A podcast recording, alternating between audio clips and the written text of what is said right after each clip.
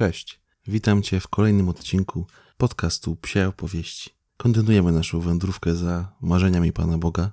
Dzisiejszy tekst y, pochodzi z 29 rozdziału Księgi Izajasza. To są to wersety od 17 do 24. Posłuchajmy. Tak mówi Pan Bóg. Czyż nie w krótkim już czasie Liban zamieni się w ogród, a ogród za bór zostanie uznany? W ów dzień głusi usłyszą słowa księgi, a oczy niewidomych, wolne od mroku i ciemności, będą widziały. Pokorni wzmogą swą radość w Panu i najubożsi rozweselą się w świętym Izraela, bo nie stanie ciemiężcy. Z szydercą koniec będzie i wytępieni zostaną wszyscy, co za złem gonią, którzy słowem przywodzą drugiego do grzechu, którzy w bramie stawiają sidła na sędziów i odprawiają sprawiedliwego z niczym. Dlatego tak mówi Pan, Bóg domu Jakuba, który odkupił Abrahama. Odtąd Jakub nie będzie się rumienił, ani oblicze jego już nie przyblednie, bo gdy ujrzy swe dzieci, dzieło mych rąk, wśród siebie, ogłosi imię moje jako święte.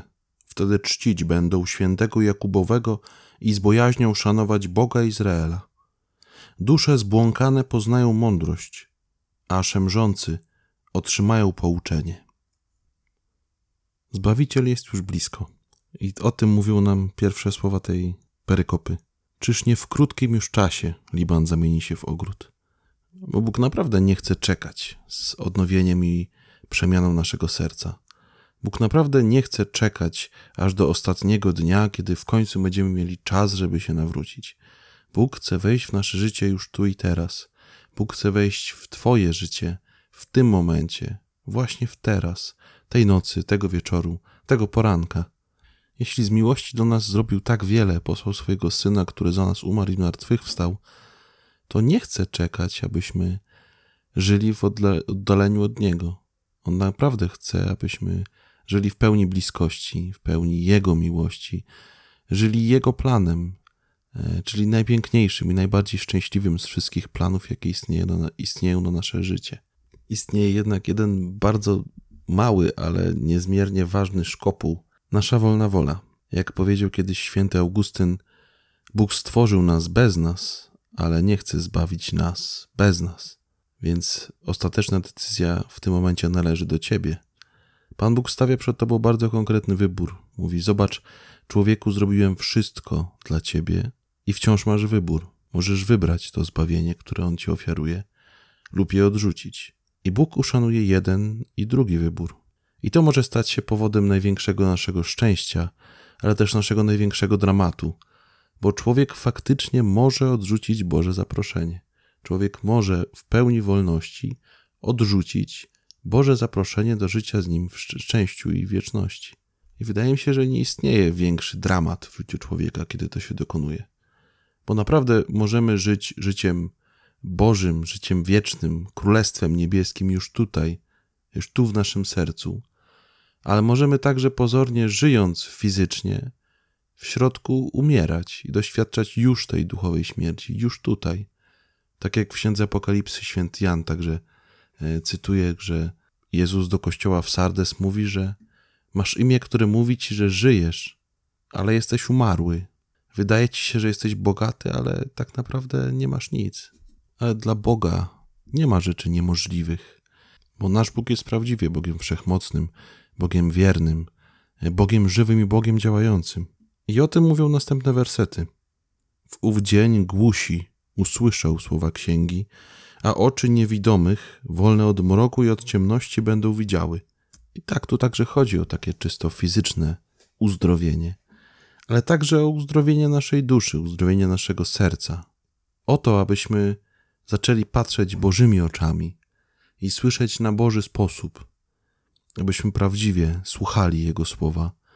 Bo tak jak mówi święty Paweł w liście do Rzymian, wiara rodzi się z tego, co się słyszy, a tym, co się słyszy, jest słowo Chrystusa.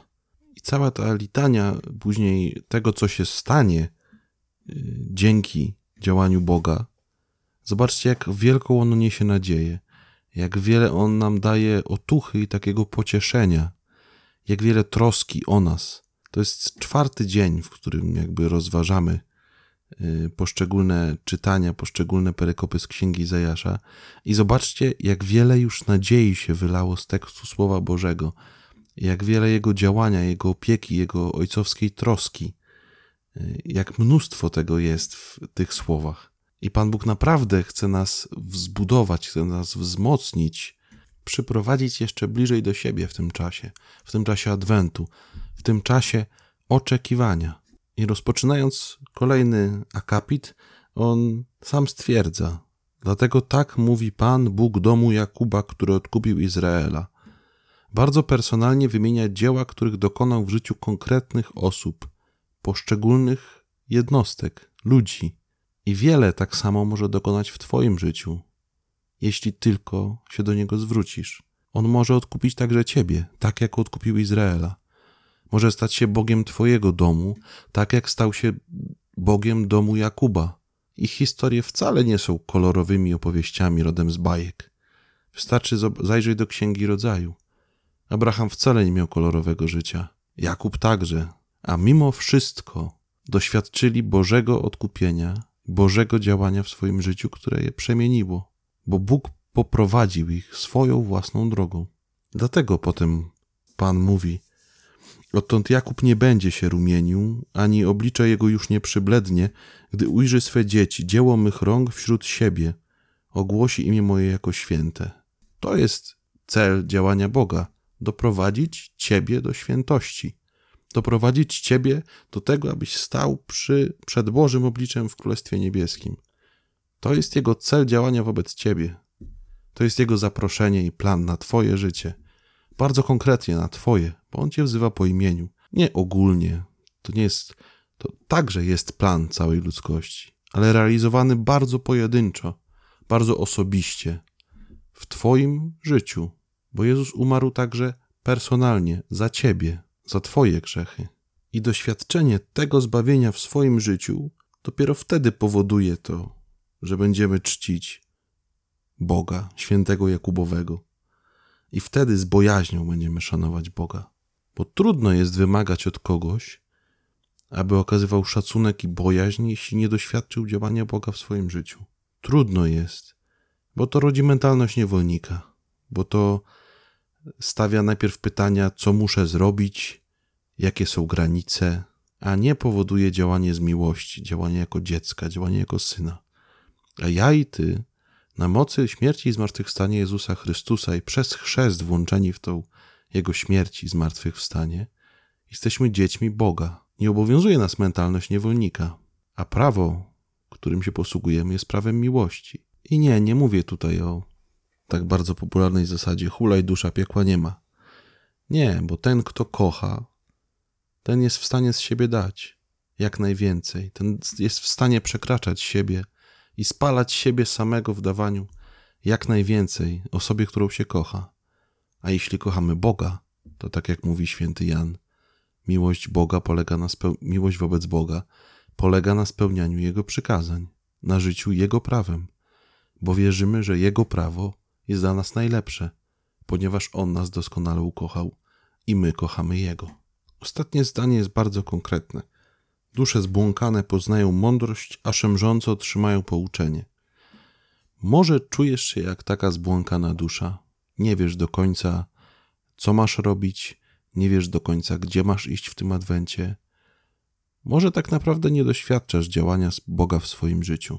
Więc może dziś, szczególnie dzisiaj, tego wieczoru, tego poranka, wtedy, kiedy słuchasz tych, tego, co, co teraz mówię, może właśnie teraz warto go zaprosić. Jeszcze raz. Może robiłeś to już wiele razy, ale może warto go zaprosić właśnie do Twojego życia takim, jakie ono jest w pełni. On naprawdę Cię zna i kocha Cię takiego, jakim jesteś, i naprawdę chce dla Ciebie szczęścia. I to jest najwspanialszy znak chrześcijańskiej nadziei. Dziękuję Ci, że zechciałeś ze mną spędzić te 10 minut. Zapraszam Cię jutro, niezmiennie wieczorem. Jeśli zechcesz, to prosiłbym, abyś podał i udostępnił ten materiał dalej. I do usłyszenia w kolejnym odcinku Psich Opowieści.